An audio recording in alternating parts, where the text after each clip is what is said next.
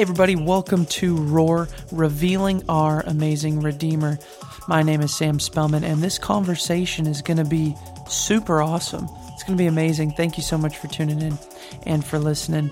Um, if you've never listened to Roar before, this show is all about understanding who Jesus is and allowing the Word of God to reveal who He is through revelation, through teaching, through understanding. So, super, super excited. Thank you so much for joining in. Today, the show is going to be pretty, um, I would say, simple. These are some foundational things that the Lord's really been working um, in my heart, and I want to read out of Titus chapter 3.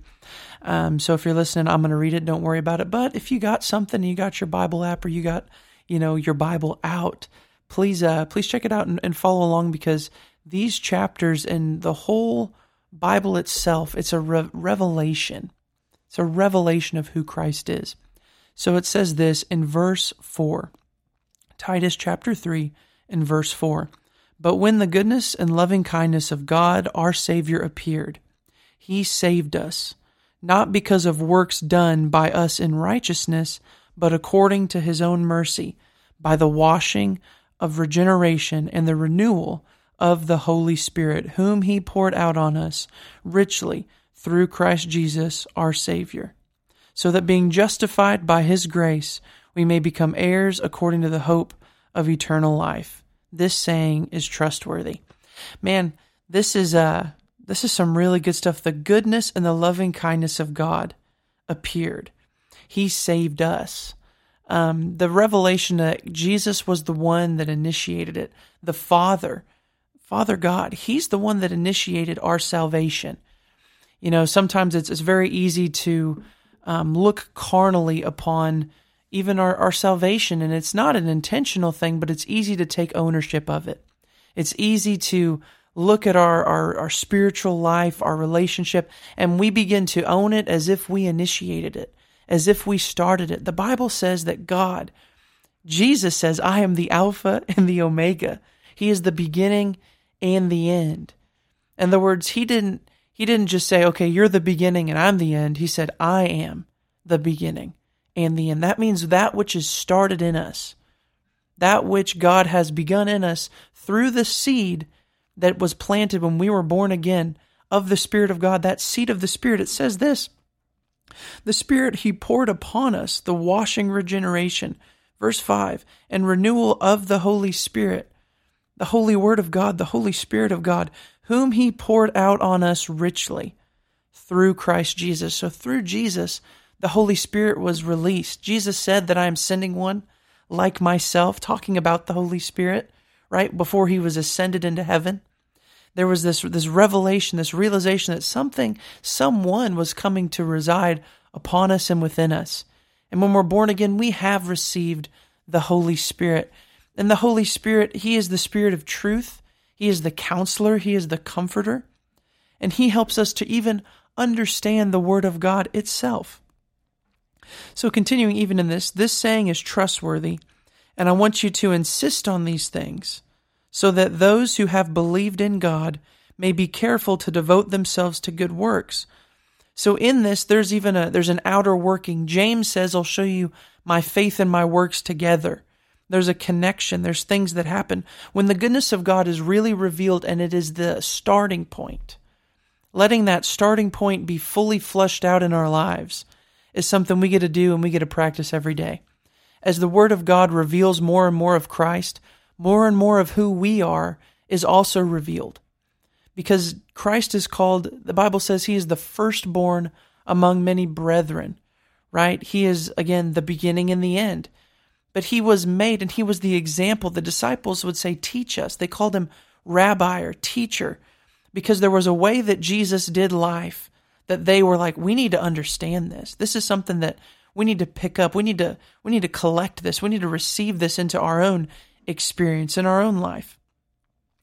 Jumping back further up in this chapter, so before he talks about what we just read in verse 4, I want to go back to verse 1. And I want to read this. It says, remind them, right?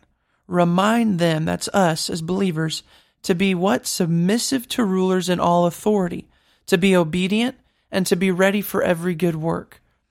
Now, you can read that however you choose to read it. But let's just let the word of God land and say what it says. It says, be submissive. In other words, it doesn't mean that you're weak. It doesn't mean that you don't stand for truth. But it means you have a, a changed heart that when you react, you're not reactive, you're proactive. Because someone who's submitted, they're simply under someone else. You know, the word submit or submission. You know, think about it this way if I'm submitted to someone, I am under their mission, right? If you're in the army, you're submitted to the government's mission. You're submitted to the army's mission.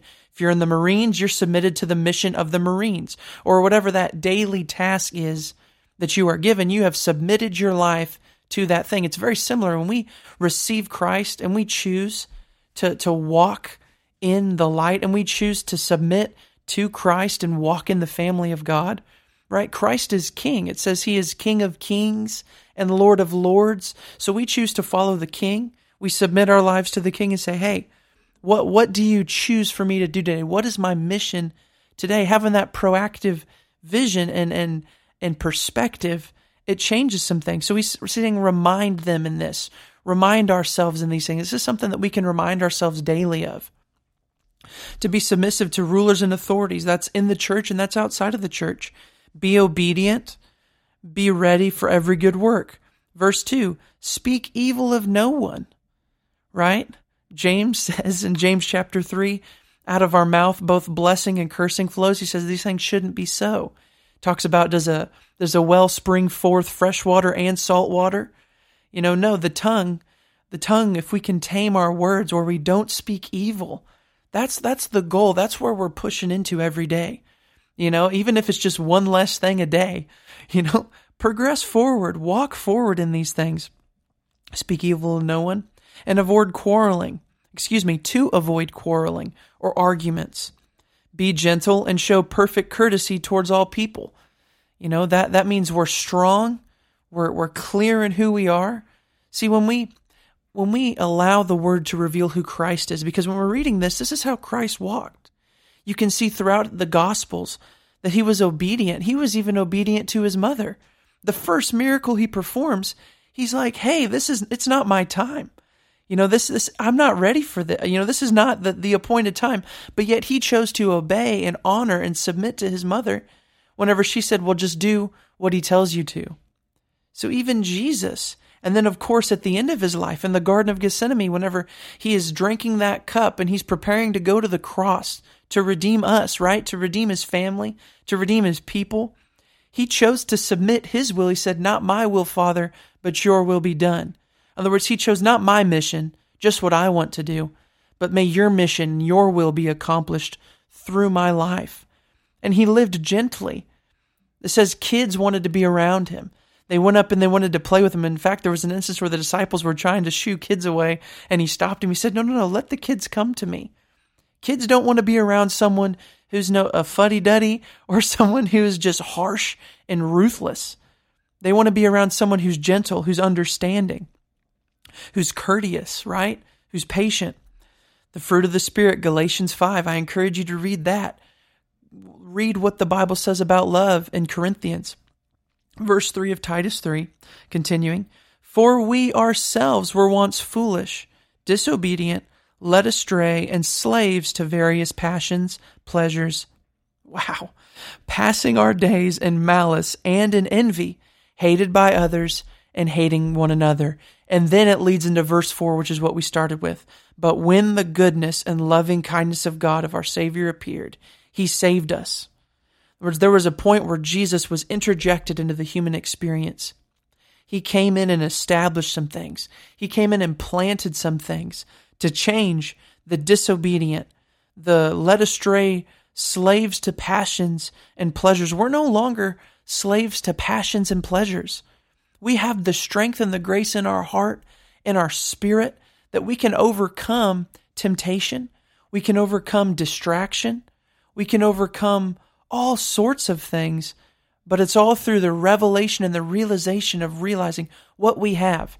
Right? If you think about it this way, what what you, what would succeed in war? If you're in war, there's two aspects of war. There's a physical aspect and there's a strategical aspect or strategy their strategy. Excuse my English there. There's strategic strategies in war, and there's also the physical, you know, grunt work, for lack of a better term. When it comes to strategy, what is the best way to defeat your enemy? You feed them misinformation. You send spies in their camp. You you uh, you steal different tra- uh, messages being sent back and forth. You provide misinformation. You you go in there and you start telling them, well, the guys that were supposed to be going to the east, you you get in their their systems and their communication. And you say, hey, go, they're going to the left. They're going to the west, right? You know that's misinformation. Well, what does the enemy do in our lives? He wants to give us misinformation because if we have the misinformation on what we've received when we were born again, if he can twist it and pervert it in Acts chapter 2 when Peter gets up and proclaims even the gospel, he says, Hey, be saved from a perverse generation. In other words, be saved from a twisted, confused, misinformed generation. Let the light of who God is and the truth. Jesus said, I am the truth. I am the way, right? No one comes to the Father but by me. What does that mean? That means there is a truth that is revealed when we dig into the Bible, which is a, a record of Christ and who he is, who the last Adam was. Right? This goes even back as I kind of wrap up the conversation today. This goes back to Genesis. In Genesis, man was made in a specific image. The Bible says man was made in the image of God. That means Adam was made, Eve was made in the image of God, right? But see, Adam yielded to his flesh. There was a selfishness that came upon Adam. Sin entered the garden and affected the human experience. But see, Christ is called the last Adam, which means he comes in, and where the first Adam failed and created byproduct and multiplied sin in the hearts of man, Christ has come and we have been born again. So what? That righteousness, wisdom, redemption, sanctification would be multiplied in the hearts of men.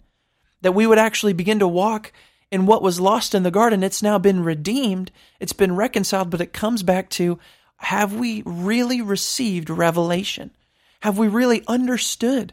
See, most of Jesus' ministry was teaching.